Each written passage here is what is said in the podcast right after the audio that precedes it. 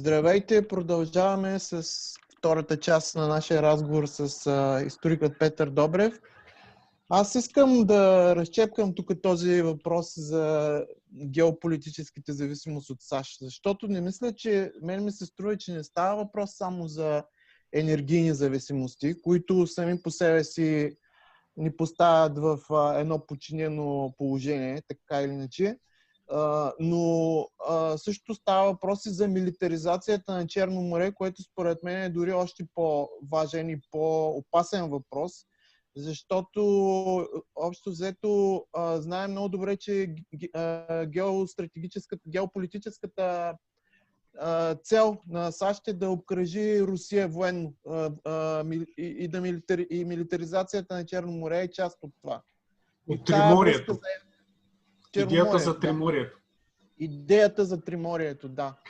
Която Цветан Цветанов в момента много силно налага в своя think tank, но знаем и заявките на Борисов за център във Варна, информационен, и мене ми се струва, че може би този информационен център във Варна беше някакъв, някаква, някаква а, примерно опит на Борисов да лавира един вид да, а, да, да, да върши Тодор Живковска политика на лавиране. Един вид, да, окей, съгласни сме, но някакъв смисъл, но поне, поне да, да се са, да не се стига до пълна милитаризация, едва ли.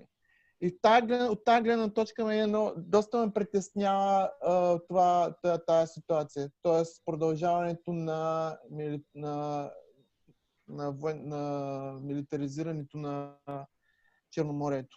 А, това исках да кажа. Не знам дали имаш Ами, въпроси. Това със сигурност е притеснително. А, той дори Борисов така опитваше да лавира, обясняваше, че в да. Черно море иска да вижда само какво беше яхти. Платноходки, платноходки. Платноходки, да, но не и бойни кораби. После изведнъж явно реши, че не е толкова опасно и може да направи информационен център.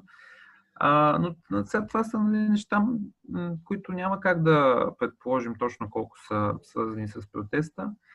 А, няма как да предположим наистина и а, в каква степен а, някакво следващо правителство би било по а, би държало повече националната независимост, отколкото Борисов, но дори в тази степен мисля, че все пак може да разчитаме на позитивен сценарий, защото добре знаем, че Борисов не е човек, който е особено устойчив на външен натиск.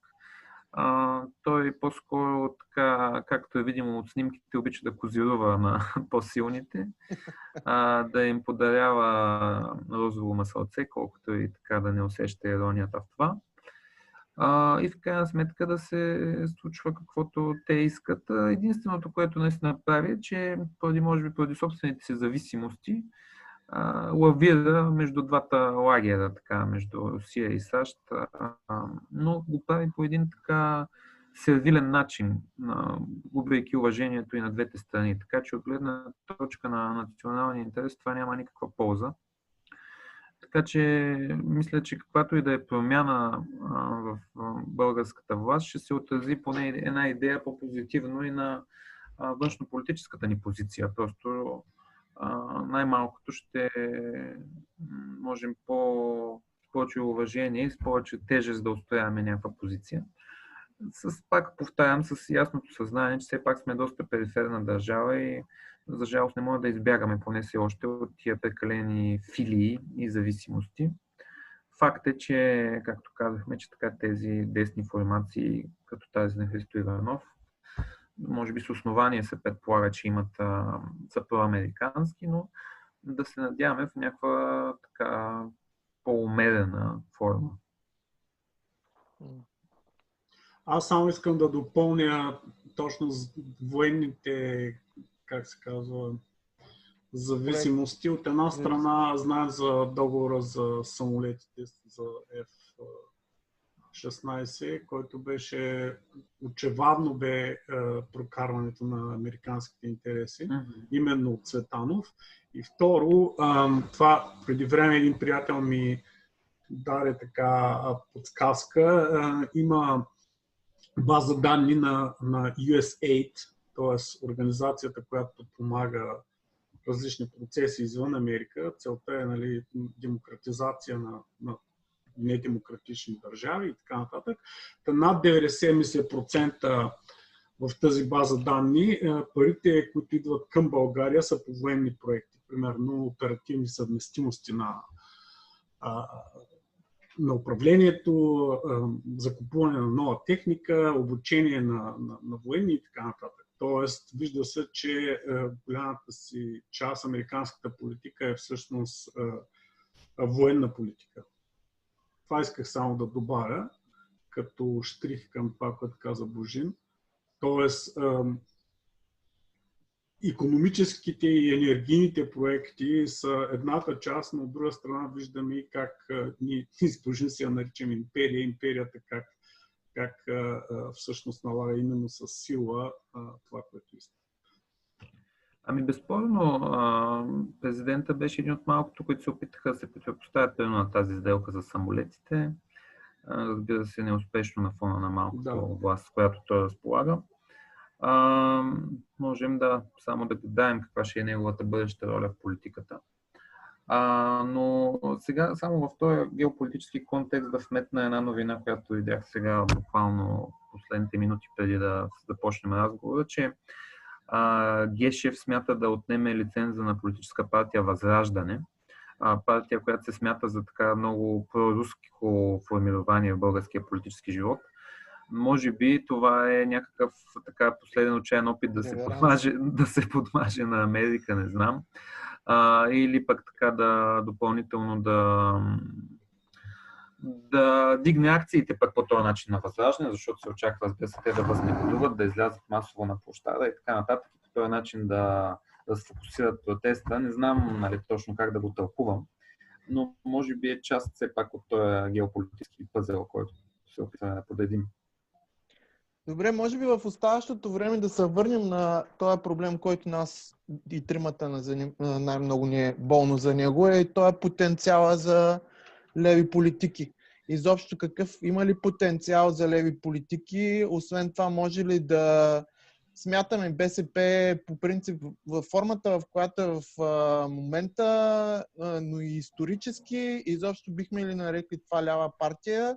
А, така че какви други възможности, а, да, кажем, да кажем имаме някакво до някъде а, и аз също смятам, че Румен Радев би бил добър вариант а, начало на служебно правителство, но как, кои, са оста, кои останали, ко, има ли потенциал за, оста, за, за кабинет, който би имал лява заявка или поне някак, някакви, би правил някакви а, поне не неолиберални политики.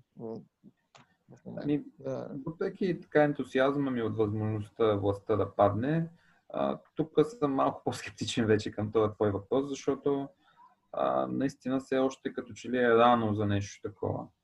А, защото а, да, сега протестите са срещу дясна партия, но е видно, че исканията не са особено социални. В случая, дори това не го казвам, кой знае колко критично.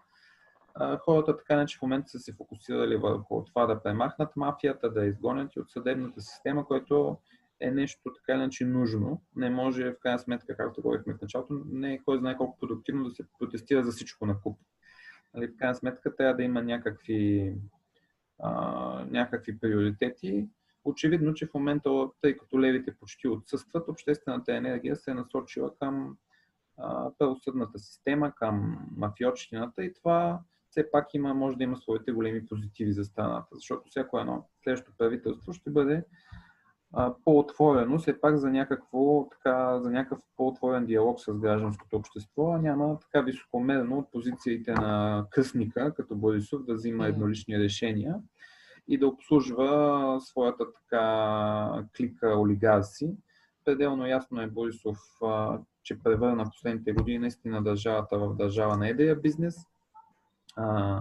Кръга около Крип, около Кирил Домощиев, А, това са хора, които взеха, взеха абсолютно всички възможни привилегии, данъчни, законодателни, дори свързани с коронавируса. Абсолютно всичко тече към тях.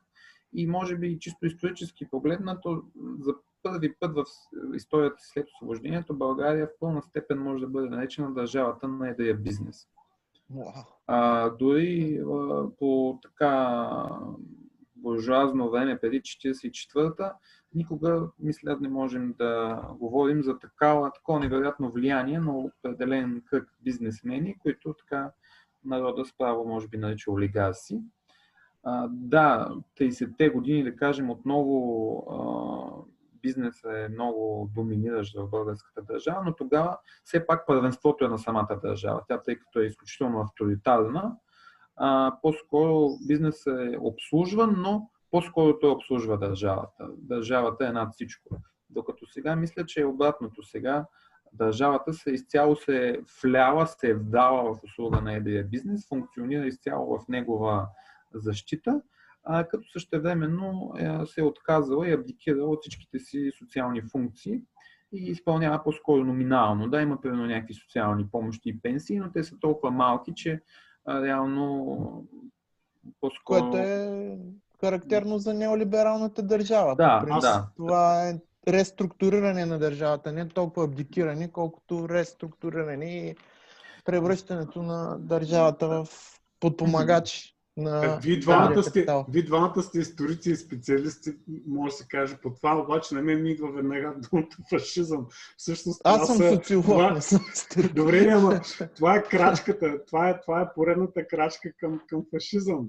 В смисъл, ами аз наистина исках да, да, и, и на ами... мене ми дойде тази, тази, тази тема, тази дума на, на ум, защото ние говорим за лялото, обаче всъщност това, което за съжаление е по-характерно за България е, е едно постепенно фашизиране на обществото. Ние това сме си го говорили. Да, но пак става разлика, че все пак при фашизма първенството е на държавата. Нали? Тя е изключително да. силна, авторитарна, дори изпълнява и доста социални функции, без това да го ползвам като хвалба.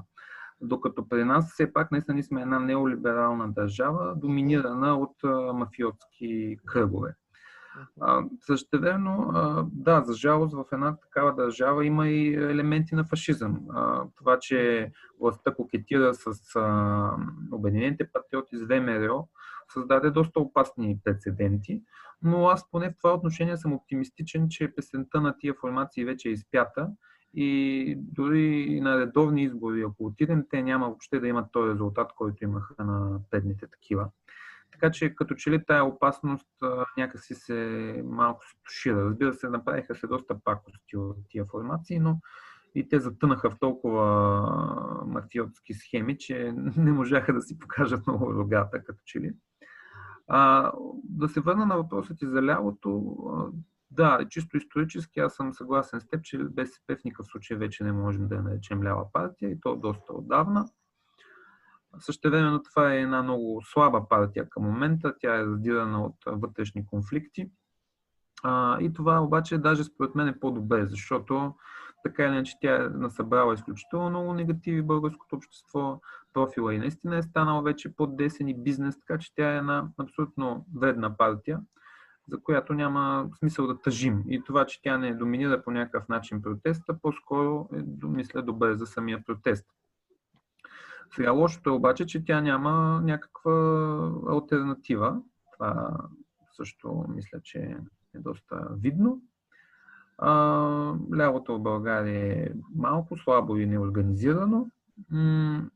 Разбира се, част от вината за това носи самата БСП, част от вината носят и самите а, леви хора, които нали, не са се организирали през годините достатъчно по ред причини.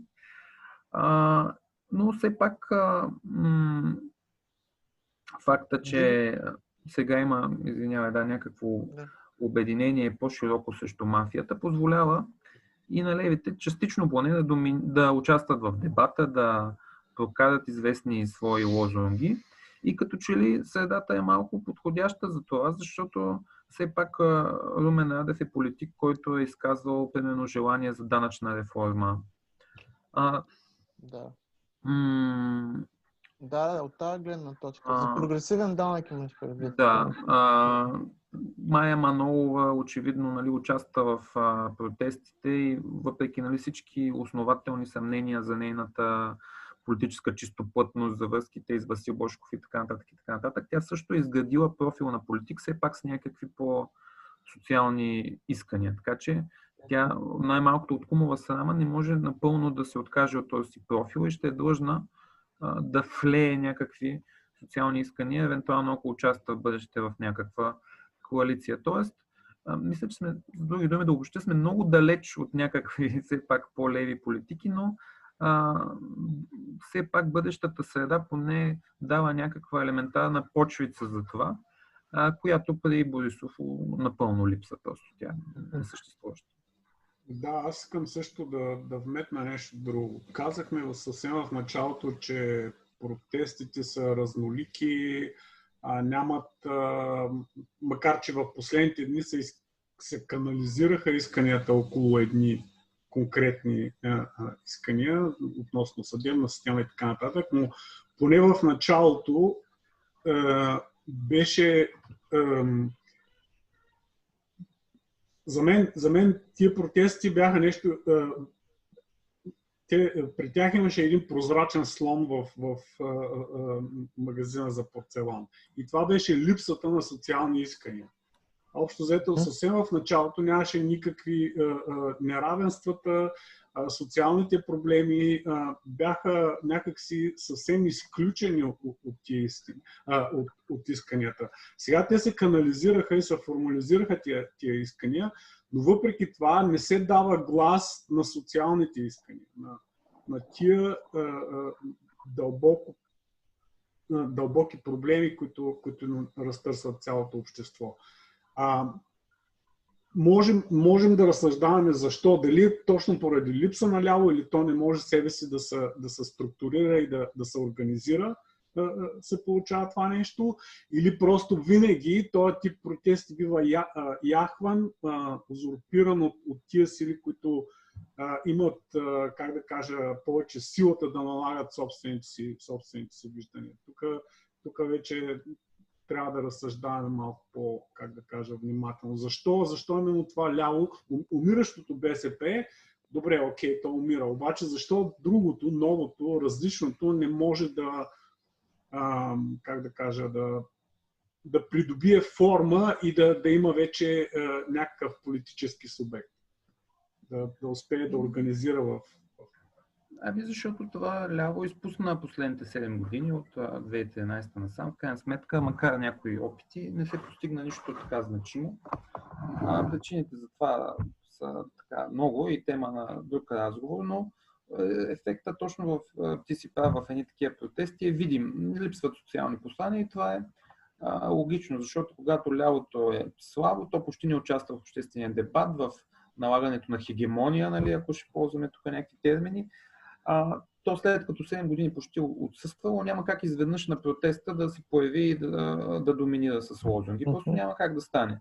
А, лозунгите са такива, каквито е обществения дебат, какъвто е обществения дискурс. Едва сега в движение, нали, лявото се опитва все пак да вкара някои лозунги, да участва в протестите, което е хубаво, разбира се, така и трябва но е малко така с закъснение и а, логично няма как да тези лозунги да са кой знае колко видими. Но за жалост това е конъюнктурата към момента и точно това и аз отговорих на така малко скептично на предния въпрос на Божин, че ще трябва доста време, а, за да тия лозунги, някакви по-социални послания, въобще да влязат в общественото говорене, да се завъртят, да се обсъдят доста сме закъснели, но това е положението. Аз и друго нещо искам да вметна, че слабостта на лявото не идва само от липсата на политически субект, силен ляв политически субект, ами от слаби профсъюзи също, които причината за това е самата структура на профсъюзите, начина по който те се формираха с тези, с, с, с антикомунистическата си идеология и с идеята, че а, нали, комунизма е демони, демонизацията на изобщо на, на, на, социалист, на социалистическите идеали и а, тези неща според мен продължават да да са характерни за тия профсъюзи, колкото и да има хора, които отвътре да се опитват да ги, да ги променят и да ги реформират. Да, и... все пак една малка част, по принцип социалните послания в българските медии са много малко, критично малко, но все пак трябва да отбележим, че от тия малко послания голямата част идват от профсъюзите, но наистина не са достатъчно, би следвало да са много повече. А, появяват се така и независими профсъюзи, примерно като Автономната работническа конфедерация, които се опитват да излязат така от, а, от това по-скоро бездействие на големите синдикати, а, от тяхната казионност, но разбира се са все още млади организации. А, но така просто а, лявото не успя да се наложи наистина в публичния дебат както заради синдикатите, така и покрай други организации. Виждаме колко един куп доста гласовити десни, примерно НПО-та има, всякакви тинг-танкове, институти за дясна, за пазарна, за неолиберална, за не знам си каква политика. А, докато те, разбира се, тъй като обслужват доста добре властта и затова са доста канени в медиите, но същевременно има и а, вина на лявото, че то не е успяло да създаде еднакво поне или близо толкова гласовити кръгове, които все пак да циркулират в общественото пространство и някакви други тези. Да, има, разбира се, някакви опити в тази насока, но за жалост за 7 години са били доста слаби, защото сега ни, ни няма на протестите. Кръгове, кръгове има. Аз мисля, че кръгове има. Има, има много хора, които, които говорят, обсъждат и, и а, са истински леви, но Въпросът е в цялата медийна среда. Тук, тук опирам именно до това, което ти казах, хегемонията. Хегемонията, на която е наложила точно тази мафиотска власт, а, да не се дава по никакъв начин думата на, на, на всякаква критика. То дори не става въпрос за лява критика. То, критиката изобщо е, е, е изхвърлена, тя е, е, как да кажа, унищожена като, като начин за за, като инструмент, който да подобрява власт имащите, да ги кажем, или да ги, да ги мотивира поне да работят в някакви посоки, какво остава за, за, за, лявата, за лявата критика, която е и идейна критика. Тя не е просто конкретна а, а, критика към а, а, някакви властови или, а, как да ги кажа, вътре е, феодални боричкания за, за позиции и така нататък, а тя е идейна критика на, на, на фундамента на, на, на тая власт. И в този смисъл. Абсолютно, да. Абсолютно. В този смисъл няма как да очаква. А, това, което искам да кажа, че ние вечно казваме, то лялото си е виновно. Аз, аз не искам да кажа това лялото няма как да бъде е, е, виновно при положение, че постоянно бива удрано, мачкано, не му се дава никакъв подиум, никакъв глас. Това, този глас няма как просто е така да бъде извоюван, да бъде да отиде някой в една национална телевизия, например, и да си говори каквото се пожелая, или в радио, или е, която и да е медия. Това имах, това имах предвид. Е, не случайно сме на 111-то място по да, свобода да. на словото. А, и то така, задържаме това място, нали, вече на няколко класации. Стабилни сме да, и в това има стабилност, да. А, но а, все пак го, го има и другото. Аз все пак затова да търся някаква вина и в самото ляво, защото а, в крайна сметка цяла, цяла Европа живее в неолиберални условия. А, в цяла Европа повечето правителства са десни, медиите са десни а, окей, може би няма чак така мафиотщина като при нас, но все пак има сходни сценарии. Но на доста все пак места, а, включително в държави с сходен а, профил като България, като Харватия, примерно, и дори да вземем една Македония, има по-организирано ляво, с по-така чуваеми послания.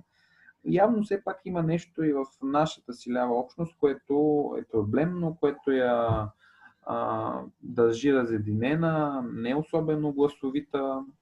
А, пак там, това е нали, някакъв дълъг разговор, но просто при едни такива протести видимо колко, колко слабо участие има лявото в обществения, в налагането на теми в обществения дебат. А, от, едно отделни личности може би се появяват тук таме, но а, цялостно гласа е много слаб. Аз много бързо искам да кажа точно какво имах предвид под фашизация, аз, защото не се разбра. Аз нямам предвид а, фашизация в смисъл на фашистски политически режим или економич... политико-економически режим, а фашизация на обществото именно заради това, което и Боро казва, липсата на а, критика и особено критика в ляво. То е демонизирането на лявото и, и, и най-вече с този усърден пропаганден антикомунизъм който и младеща всъщност, според мен, точно търси а, а, нали, а, в, в, в своето недоволство и в, а, в абсолютна потиснатостта си, която усеща, търси альтернатива точно в а, някакви, а, точно в фашизма, който също има социален елемент, както ти спомена, Пешо. И аз мисля, че това е доста, доста интересен въпрос. А, а, изчезването на левите, на левите идеали от училището, в смисъл на факта, че в момента антикомунистическата рамка доминира в училищата. Според мен е много важно това, за, точно за, за, за, за този процес на фашизация на обществото и то сред, сред младите хора. Аз мисля, че, че това се случва в една неолиберална обстановка. Това е наистина една много притеснителна тенденция, която ти добре а, напитваш, според мен. А, само ще ти дам един пример. и тук, тъй като общувам с представители точно на тази автономна работническа конфедерация, която mm-hmm. споменах и преди малко. А, те ми разказваха как наистина те водят една много сериозна борба на собствения си работнически терен, терена на социалните послания, не с друга, с партия Възраждане, която също споменахме по-рано, която очевидно така бълва едни, можем да кажем, фашистски послания, да. а, без значение има ли, няма ли реална руска финансова подкрепа. Посланията са по-скоро фашистски. И а, хората очевидно я намират като някаква форма на альтернатива, когато друго няма. Да. Когато наистина лявото отсъства от дебата, отсъства от а, училището, ако щеш, а, тогава наистина се наместват фашистите и те биват припознати като някаква альтернатива. Сега много добре и в исторически план знаем, че те са абсолютно фалшива альтернатива, но една альтернатива, която успява да е гласовита, успява да участва в така, обществените дебати, разбира се, защото е удобна на властта. И ето, че и сега, може би, Гешев ще се опита да активира АБВ, а, възраждане чрез тези си действия. Ще видим. Но да, за жалост тенденция такава, е такава и тенденцията е много притеснителна и съответно а, трябва много, според мен, наистина работа на терен, а, да се покаже нали, как тия, че това е фалшива альтернатива, че а, тия послания са разединяващи, че не водят в крайна сметка до нищо добро. Ще видим. Сега, примерно, все още в специално за протеста във Варна, възраждане нямат особена тежест. Което е доста интересно. Те там са, оттам, всъщност, са, са, са, от, там тръгнаха. Да, техният лидер Костадинов участва тук, нали, появява се, но със сигурност може да кажем, че не е яхнал нещата и дори да го се опита, може би няма да успее, но това е поне за сега, ще видим. Да, това бяха няколко момента. Аз забелязах в, понеже следя все пак спорадично, забелязах, че имаше някакви такива прояви. В момента, в който някоя партия успява да, да или се опитва да, да прокара партийни, партийни послания по време на протести, ги свалят. Имаше едно видео, в което не знам на коя партия директно свалиха, точно във Варна, мисля, говорителката изгониха с, с, с викове и красоци. В София някаква подобна ситуация се случи. Но въпреки това, на лявото гласа не му се дава. Защо? Защото имам един познат от Фейсбук, забравих името точно как се казваше, в момента, който го има сниман как иска от Бабикян микрофона, за да, за да обсъдят, за да се опита да говори за някакви социални а, проблеми и как 5-6 минути според и не му се дава микрофона. На този да, човек. това го видео го видях и аз. Сега, нали, не знам отвътре ситуацията как е била, но мисля, че същността на проблема е точно а, липсата на... Лявото не участва в дебата и не е участвало 7 години. И за а, за Бабикян. А, Николай Кръстев се казва, мисля, човека, който пробва да вземе думата. За Бабикян Кръстев е напълно непознат и неизвестен. И съответно, а, макар че наистина не е било в никакъв случай демократично да, да, не му даде да говори, в някаква степен мога да го разбера, защото а, в крайна сметка нали, на един протест се появява някакъв непознат човек и ти а, рискуваш да му дадеш думата, защото не знаеш какво ще каже. Ако лявото беше по-разпознаваемо, ако имаше повече разпознаваеми фигури, които да а, разпространяват в обществото някакви смислени тези, а, Бабикан нямаше да има избор да му даде думата, просто ще да е длъжен да му даде. Но когато той е известен само на един малък фейсбук балон като активист и адвокат, което нали, иначе шапка му свалям, че опитва да развива тази дейност, но просто заради общата слабост на лявото той не е популярен, оттам нататък трудно може да получи думата на един а, протест с 50 хиляди протестиращи. А, така че и това го има, според мен. Еми, добре, да обобщим тогава, че а, в момента ситуацията не е съвсем песимистична. така ли? а, песимизъм на разума, оптимизъм на волята, както казва Грамши. Ами, да, харесва ми това за финал. А, просто според мен лявото, тъй като го заговорихме и повече за него, е добре да се погледне малко честно така в огледалото, да си даде сметка, че е пропуснало много време. Не е нужно да се търси причини кой точно е бил виновен, какво точно се е случило, но просто да се признае, че към момента позициите в обществото са слаби и от тук нататък да се опита да въздейства повече, да иска повече, да, да участва повече в дебата, да не се държи така на една аристократична сектантска дистанция, защото в крайна сметка тя не, не води до нищо добро. А и още повече с опасностите така от а, някакво фашизиране на неолибералния дневен ред, за който и ти говориш, толкова пък повече има нужда от един обединен фронт на демократични сили mm. след тази фашизация и лявото е длъжно да участва в този обединен фронт. Както исторически знаем, че... Точно, точно, точно. Тоест първа цел така или иначе е, е смяната на този режим, който е в момента. По-лошо ами да, това едва ли може да има. Това е наистина напълно мога се обединя в тази теза, че а, не знам, по-лошо винаги може да има. Нали? В в исторически план трябва да сме наясно, че дъното може да се достигне, но и да се прекопае надолу. А, но към момента е ясно, че някаква среда за прогресивни политики няма. Нужно е смяна на играчите, смяна на картите, с надеждата, че в следващите ще има. Ако няма, ще се борим нали, вече да свалим и тях. Но все пак някакво движение трябва да има защото това е една стабилност, която Борисов обича да изтъква, но стабилност на застоя, стабилност на това да имаш едно злокачествено заболяване и да, да те е страх да го лекуваш, защото нали, ще промениш ежедневието си. Дължен си обаче да го лекуваш, ако искаш да оцелееш повече от някакъв съвсем кратък хоризонт.